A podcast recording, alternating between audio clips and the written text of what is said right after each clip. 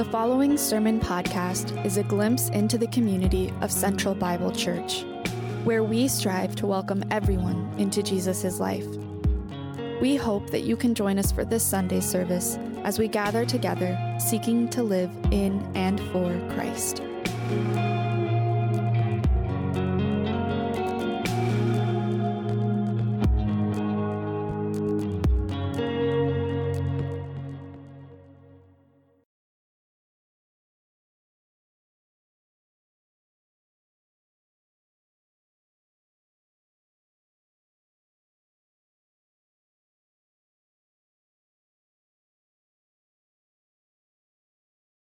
So, with that, um, just turn to Zechariah 8. I'm going to read uh, verses 14 through 23 for us this morning, and Oshawa is going to come up and share from this passage. So, Zechariah 8, 14 through 23. For thus says the Lord of hosts As I purposed to bring disaster to you when your fathers provoked me to wrath, and I did not relent, says the Lord of hosts. So again, I have purposed in these days to bring good to Jerusalem and to the house of Judah. Fear not. These are the things that you shall do. Speak the truth to one another. Render in your gates judgments that are true and make for peace. Do not devise evil in your hearts against one another, and love no false oath. For all these things I hate, declares the Lord. And the word of the Lord of hosts came to me, saying, Thus says the Lord of hosts, the fast of the fourth month, and the fast of the fifth, and the fast of the seventh, and the fast of the tenth shall be to the house of Judah seasons of joy and gladness and cheerful feasts. Therefore, love, truth, and peace. Thus says the Lord of hosts peoples shall yet come even though the inhabitants of many even the inhabitants of many cities the inhabitants of one city shall go to another saying let us go at once to entreat the favor of the lord and to seek the lord of hosts. I myself am going.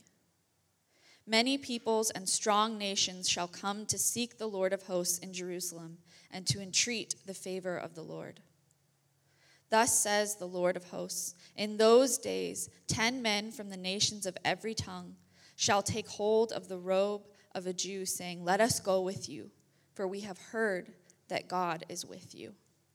This is the word of the Lord. Amen.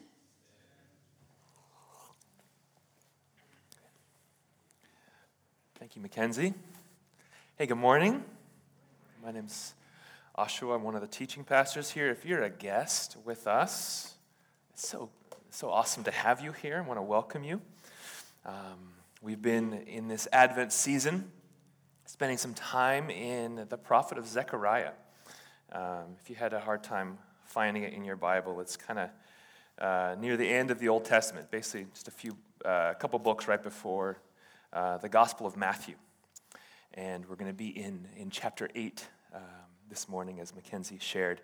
Um, if you're new and just joining us, just quick context, quick background, um, and that connects it to our, our world today, is that this, this prophecy uh, is probably happening about 518 BC.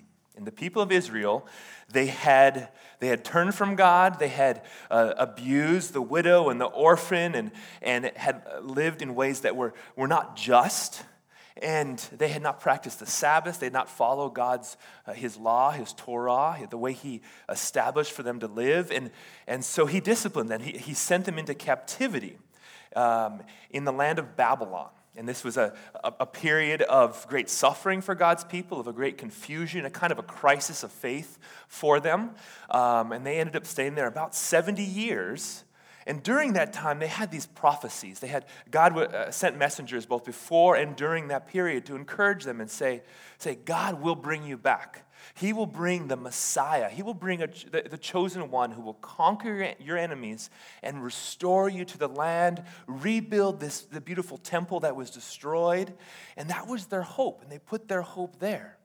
And then what happened is uh, the Babylonian Empire, and you can, you can study this in your secular history books as well, was conquered and overthrown by the Persian Empire. And the, the Persian king had a little different kind of political policy for his, uh, the different nations that, that he overthrew and controlled. And, and he wanted to allow the people of Israel to go back into their land and even rebuild their temple.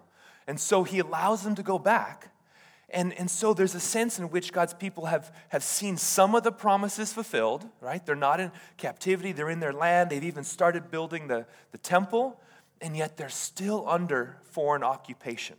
They still haven't seen the Messiah come to them. And there's this, this sense in which, which it, it, the kingdom has arrived for, the, for them, and yet it's still out there. And so it's similar in, a, uh, in the same way that, that we celebrate Advent, right? So we, we celebrate the first coming of Jesus. And for, for us as followers of Christ, it's made all the difference in the world and yet we still experience brokenness. We still experience suffering. We're still waiting for his promised second coming and advent. And so, that's where we jump into chapter 8. And these people had asked, they'd gone up to the, the priests and prophets and said, basically, should we keep fasting? Should we keep mourning the destruction of the temple? Or, since the temple has started and we're back in the land, can we start celebrating? Can we stop this mourning and, and start kind of uh, living into these joyful promises. And we're going to get a, a, a, little sense of the answer to that question in this chapter. And there's three, three main ideas that I see in this text that we're going to look at. First, the things that make for peace. Then, the joy that comes from God's peace. And finally, how we share joy to the world. How we share that joy that we've found with the world. And so, spoiler alert, where we're heading as we, as we go through this passage is basically that as God's people live out the peace and joy that they have in Jesus, the world will see it and kind of basically say, I don't know what they're having, but I want a pint of it too. Right? They're gonna look, look out and say, Whoa, there's, some, there's a party going on, there's a celebration going on. Something that these people have make them in incredibly peaceful, present, like secure people in the midst of a, a just total messed up, jacked up world. And they have joy. They're enjoying God in this in their community. I want something of that. I want to see what that is. So that's that's where we're going. But before, before we get there, we have to work on our own hearts, right? How do we find that peace? How do we cultivate that joy? And so, first, the things that make for peace. In verse 16, it says this He says, he says, These things you shall do. Speak the truth to one another, render in your gates judgments that are true, and make for peace. And so we have this idea of peace. Now, in English, we usually think of peace as in the contrast between like wartime and peacetime, right? That we don't have major conflict. But for the biblical worldview, the word of, uh, for peace is shalom. It describes something that is just so beyond just like the, the lack of conflict. So here's probably the best quote I've ever read on, on what biblical peace is. And it's from uh, the philosopher Cornelius Plantinga Jr. He just says this He says, in the Bible, shalom means universal flourishing, wholeness, and delight, a rich state of affairs in which natural needs are satisfied and natural gifts fruitfully employed, a state of affairs that inspires joyful wonder as its creator and savior opens doors and welcomes the creatures in whom he delights. Shalom, in other words, is the way things ought to be. Shalom is the way things ought to be. Right? That sounds awesome, doesn't it? Right? We, we want that. But how do we get that? What are those things that make for peace? And I would argue, and a lot of even kind of secular, um, uh, those secular psychologists that study our culture and look in on, at the phenomenon of the Western society today would agree with me that we we pursue paths that we think bring peace, and they really mess us up um, in the meantime. There's a, uh, a recent book called The Coddling of the American Mind How Good Intentions and Bad Ideas Are Setting Up a Generation for Failure. It's written by Greg Lukianoff and Jonathan Haidt. If you're not familiar with it, it's based on a, you can kind of read the Cliff Notes version. It's a, a short article in the Atlantic that they turned into a book.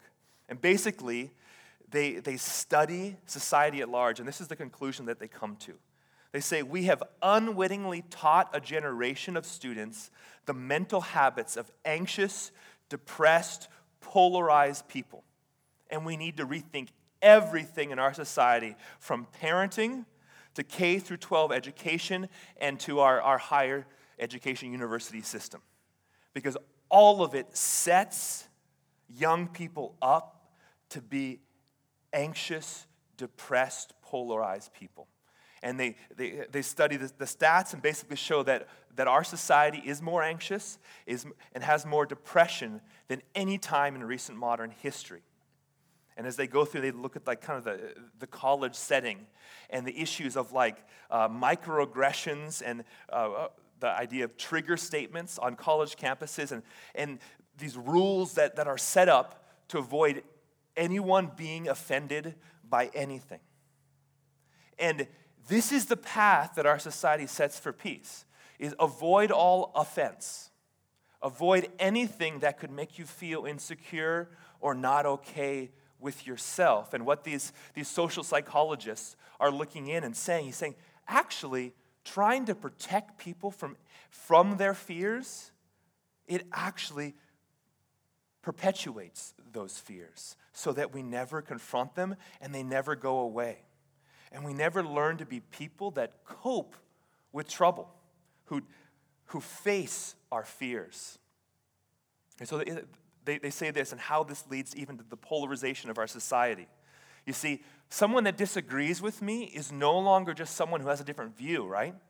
It's no longer just a different perspective or a different side of the political um, like hallway or a different religious perspective. Now, ideas and values and the speech of the other side are not just seen as wrong, but they're willfully aggressive towards innocent victims. And, and if every different perspective is viewed as, as like a violent aggression to my own kind of peaceful serenity that's extremely fragile, how do you actually develop a society of of genuine diversity? How do you actually have a society where you can agree to disagree, where you can, where you can find consensus in the midst of, of differing opinions? And they go back and even look at the kind of the root of the problem. Because, you know, I think it's, it's easy maybe for some of the older generation to look, look at the, at millennials perhaps and say, oh, yeah, yeah, millennials are so anxious and they're so, and the, uh, yeah, there's these issues and all this stuff. And, and well, actually, These, these psychologists trace it back to the helicopter parenting of the 1990s.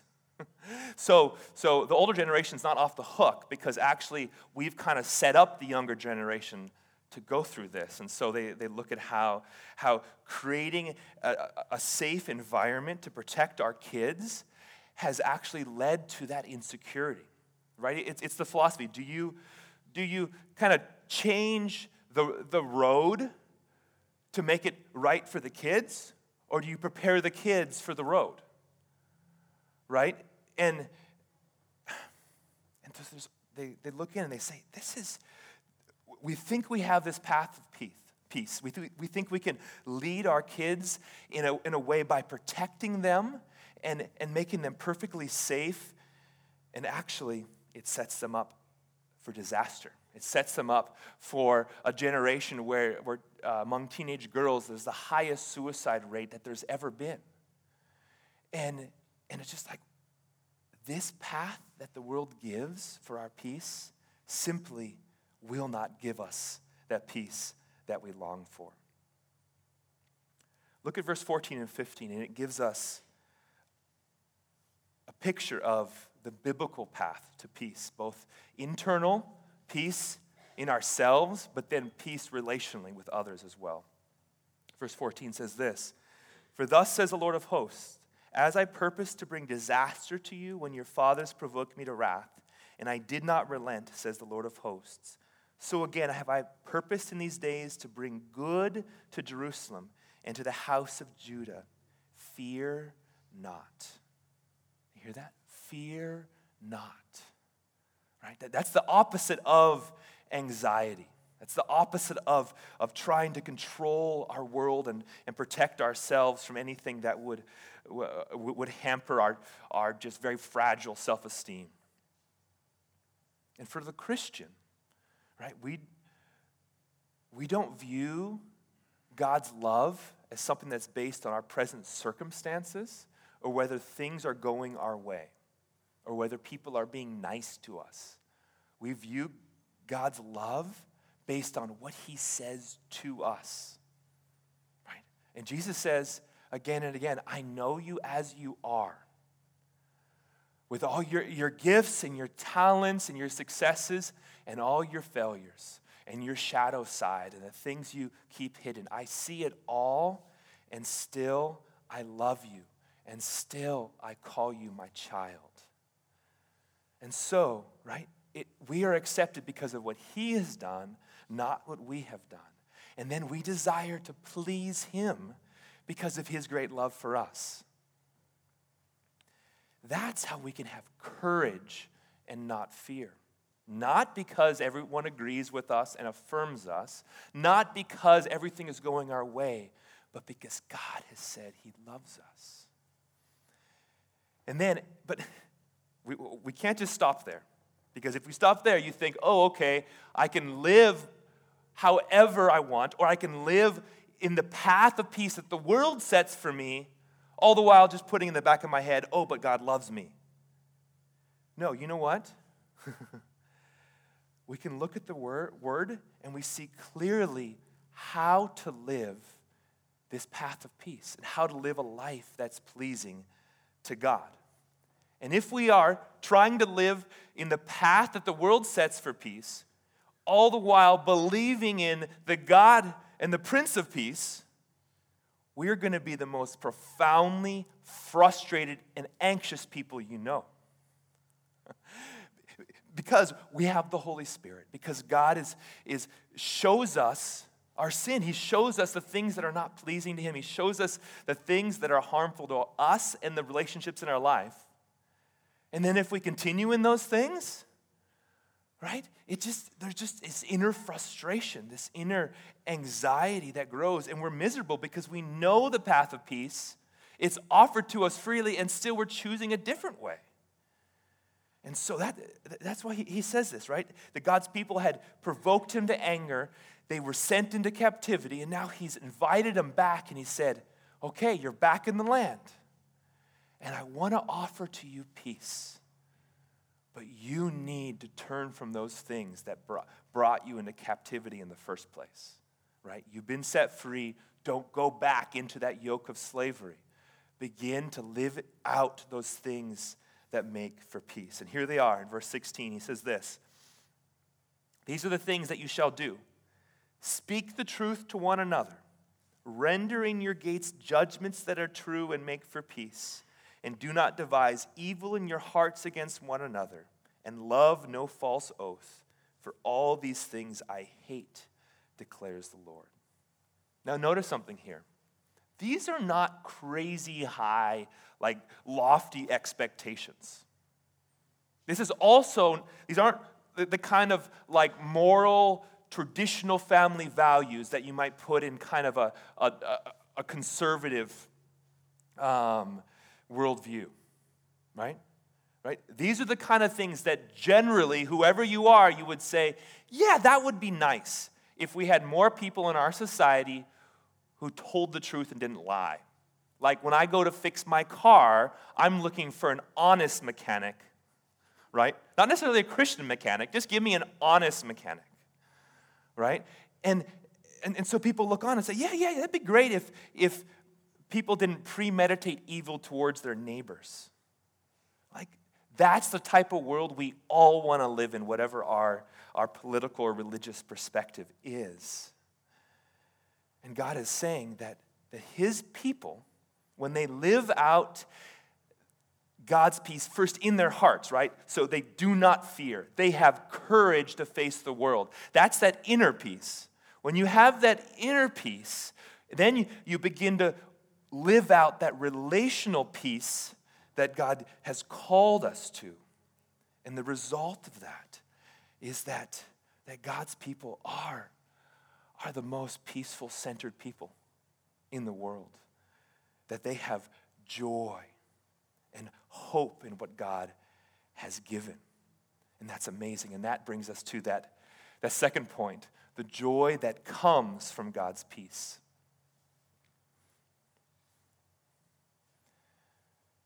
We see this tension, right? Right, in, in this text, and look in verse, um, verse 18. He says this The word of the Lord of hosts came to me, saying, Thus says the Lord of hosts, the fast of the fourth month, and the fast of the fifth, and the fast of the seventh, and the fast of the tenth, they had a lot of fasts, by the way, shall be to the house of Judah seasons of joy and gladness and cheerful feasts. Therefore, love, truth, and peace. The result of having God's peace and that quietness in our hearts in the midst of all the busyness of life is that we can be a people who celebrate, a people who have joy, even when we don't see the fulfillment to God's promises, and even when all of our prayers aren't answered. And we see that tension in this text and in Zechariah's time and today as well. They ask this question, right? In chapter 7, they say, Should we keep fasting? Is this a time of mourning or is this a time of celebration? We're not sure. And Zechariah never answers their question. They never get the answer. Right? He totally sidesteps them and says, It's not about your fasting or your feasting, it's about your heart. It's about having God's peace in your heart, it's about having His joy in your life. So he totally sidesteps it. And as I was considering this, as he, he gets this question about fasting, and he responds basically with saying, There will be a time where your fasting turns to feasting.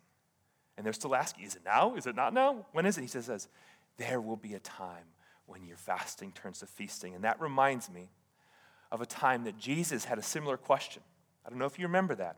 John the Baptist's disciples came to Jesus and they basically asked, Why don't your, why don't your followers fast? You can uh, just listen or, or follow along. I don't, I don't know if you can read it up there. But this is in Mark um, chapter 2, verse 18. Jesus gets this question. Now, the, John's disciples and the Pharisees were fasting, and people came and said to him, Why do John's disciples and the disciples of the Pharisees fast, but your disciples do not fast? And Jesus said to them, Can the wedding guests fast while the bridegroom is with them? As long as they have the bridegroom with them, they cannot fast.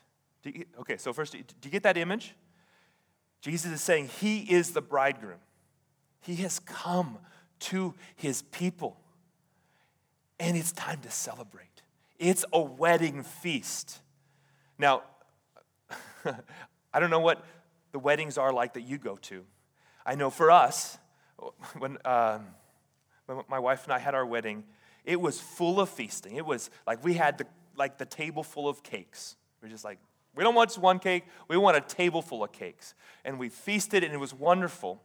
But our issue was, and it's kind of, I think this is common in American weddings, we, we put too much time focusing on the beauty of the wedding right? So it was down at Old Laurelhurst Church, right? So we, we had the beautiful church and location, and everything's all set up, and there's candles everywhere. But we had that limited, like, rental space and time to use the building. And so, like, the wedding coordinator is like the, like the drill sergeant, like, get in, you do that, pictures here, pictures here, do this, in that, right? And, and so, in the amount of time, you're just, it's just like a blur, right?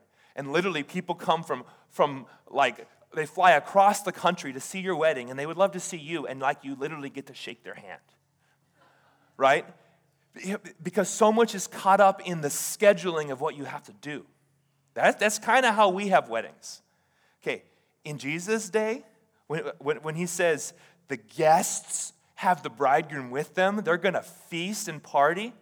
They took days. I don't know why we don't do this. Like, let's take days to have a wedding, right? So, like, yeah, they would take days, and you would get time with your friends, with your loved ones. And it was a joyful time. You're not showing up to the wedding to, to fast, right? You're to feast. And Jesus is saying, that's the type of wedding that we have. That's, that's what it means to be my follower, to be with me. We celebrate. But then he says this The days will come when the bridegroom is taken away from them, and then they will fast in that day. No one sews a piece of unshrunk cloth on an old garment. If he does, the patch tears away from it, the new from the old, and a worse tear is made. And no one puts new wine into old wineskins. If he does, the wine will burst the skins, and the wine is destroyed, and so are the skins. But the new wine is for fresh wineskins. And I, I think that that last half about the wine and the wineskins, it's kind of a, a strange analogy. I don't know if anyone's ever used a wineskin before. Um, but basically, he's saying this, this skin of fasting that, that God's people have practiced for generations, Jesus is bringing a new wine into it. And we need a new type of fasting that, that followers of Christ will, will practice in their day. And he says that that new practice of fasting is based on the first coming of Jesus, and then it's based on a longing for his return. It's not just a mourning over sin, it's not just a, just, just a, uh, right, a, a, brokenness over what we've done, though it, it, it, it could be that. Christian fasting is primarily about longing for Jesus to return. And so there's, a, there's just a, a couple things we learned from this, from the Zechariah passage and the call of Jesus to fast. And that's that the kingdom of God is not a matter of eating and drinking, but there's righteousness, peace, and joy in the Holy Spirit as it says in Romans 14. That to be a Christian, to be a follower of Jesus, is to enter into a life of celebration. And that there is times for fasting, there's times for feasting, and these are part of the rhythm of our life, but that it's all wrapped up in the joy of the Holy Spirit. As the, the Bible Project guys in their Advent video, video they talk about the, the joy of God's people is always a joy in the wilderness. Right? Our joy is not determined by present circumstances, but by our future destiny. Zechariah's people were still waiting for the coming of Messiah. We still long for Jesus to come and bring that shalom uh, that he has promised. But there's something more. I don't want us to think, okay, so Christian joy comes because there's a future promise. And we all know what it's like to be that kid waiting for Christmas morning. Where, like, you know what you asked for, you know what you're hoping to get, and there's a big box under the, uh, the tree that kind of sounds like it might be that thing, right, that you're waiting for. Christian hope is not just out there. The book of Ephesians says that the Holy Spirit is a down payment and a guarantee of that inheritance. And so the joy of the Christian is the joy of the Holy Spirit because, because we have that foretaste of that coming kingdom. And As I was meditating on this, I, I, I think the, the Lord brought to mind in my heart it's one of the last verses in the whole Bible. And it's this idea that the, in the book of Revelation, it says, The Spirit and the bride say, Come. And there's this longing. What does it mean that the Spirit and the bride, the bride, we're the bride, the, the people of God, longing for the return of the bridegroom. But the Spirit and the bride say, Come together. It's because God has placed His Spirit in you. If you are a follower of Jesus, and that Spirit longs to be with Christ. That spirit longs for him to return. And he gives you that joy in anticipation for him. And so, as we long for Jesus, as we anticipate his coming, that's the Holy Spirit in us saying, Yes, I want to be with Jesus. Yes, I want to know him. And, and if that's the case, right, okay, that explains our feasting, right? That explains why, why Christians are called to be happy people. But I said before that there's also fasting. And Jesus says, My disciples will still fast. For Christians, there is a place for fasting because if we've been walking down that path that the world gives us of peace, if we've been consuming the things the world feeds us, if we've never been saying no to our desires, whether it's food, whether it's technology, whether it's any number of good things that God gives, you know what? You know what's going to happen? Our hunger level for God is going to get filled up with other things. And, and when, when you're full, you're not hungry. And, and so fasting serves to, to help stir up that hunger right? It expresses the hunger and it stirs it up. And honestly, it just checks our heart. Where, where are we with God?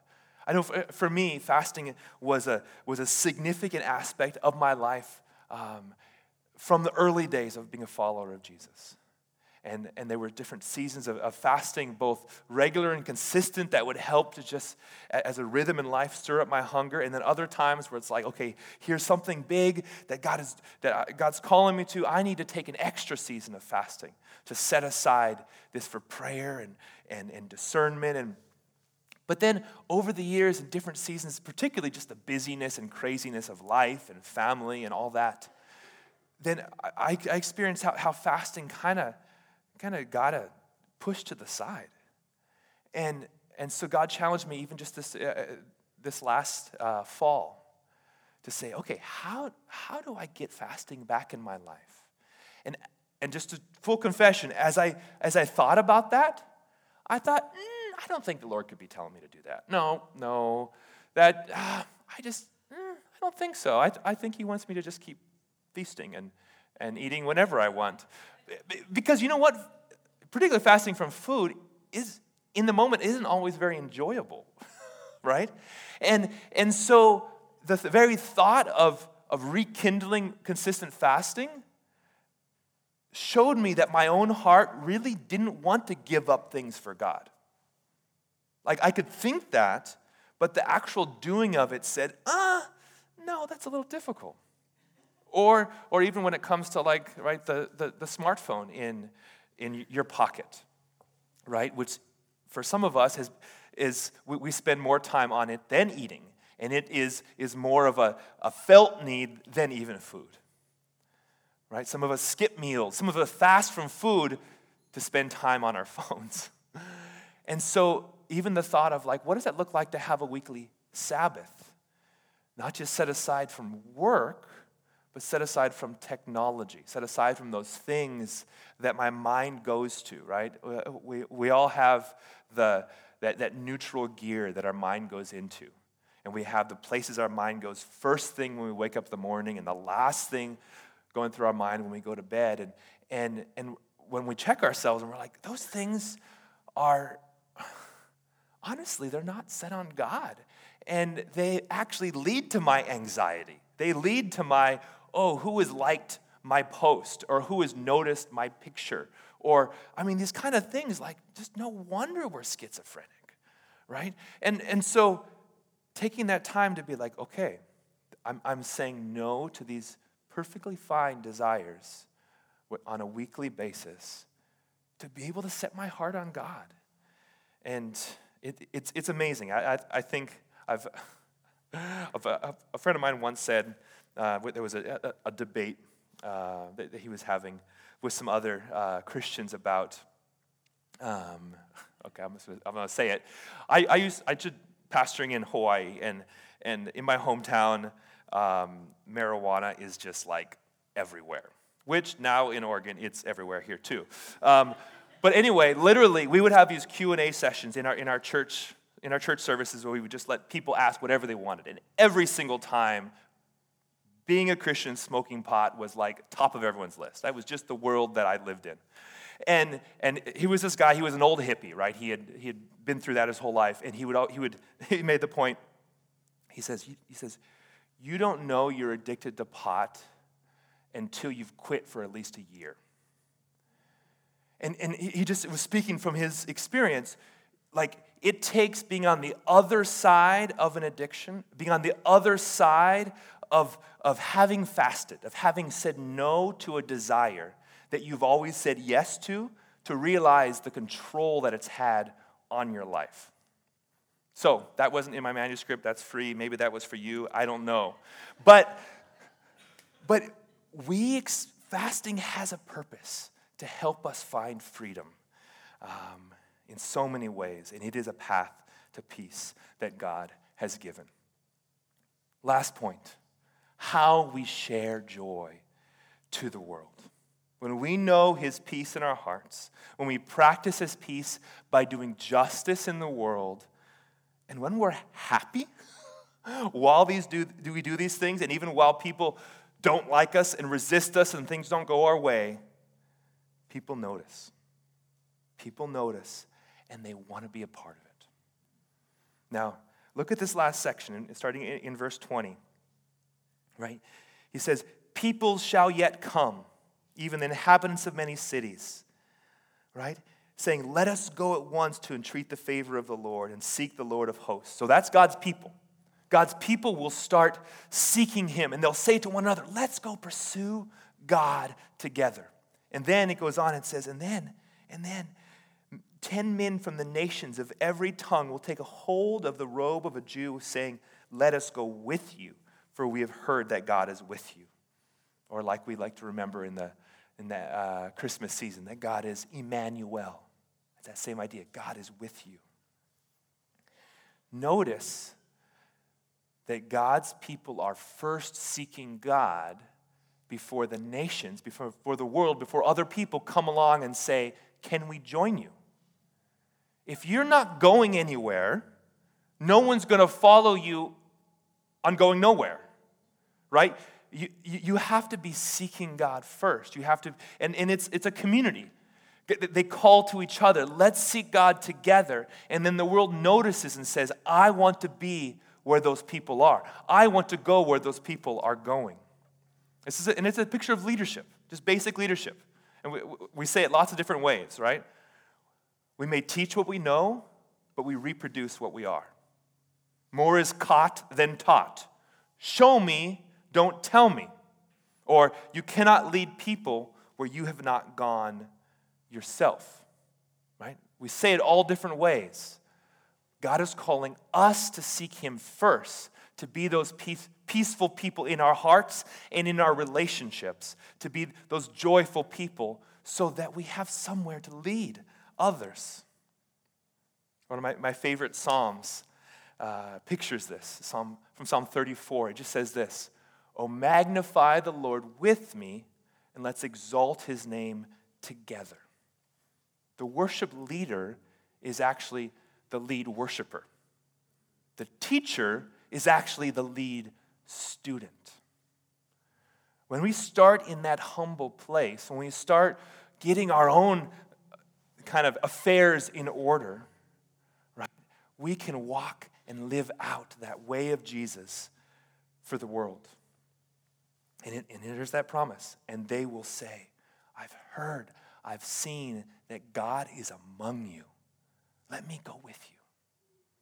And so, my prayer for us as a church is that that would define us, that we, that we would have such an unanxious presence in this city, that we would be people that do justice, that our good works are not primarily based around our traditional morality.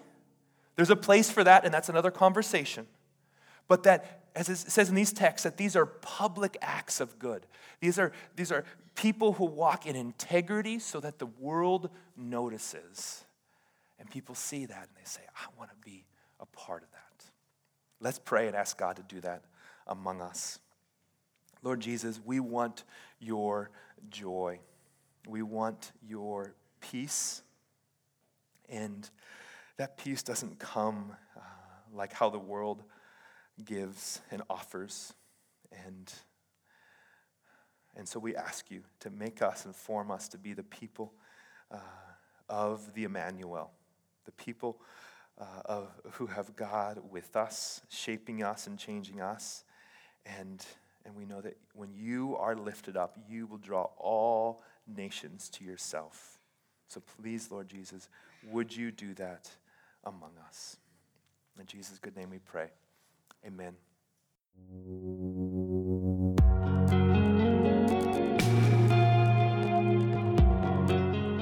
We desire to be formed by the Word of God in community.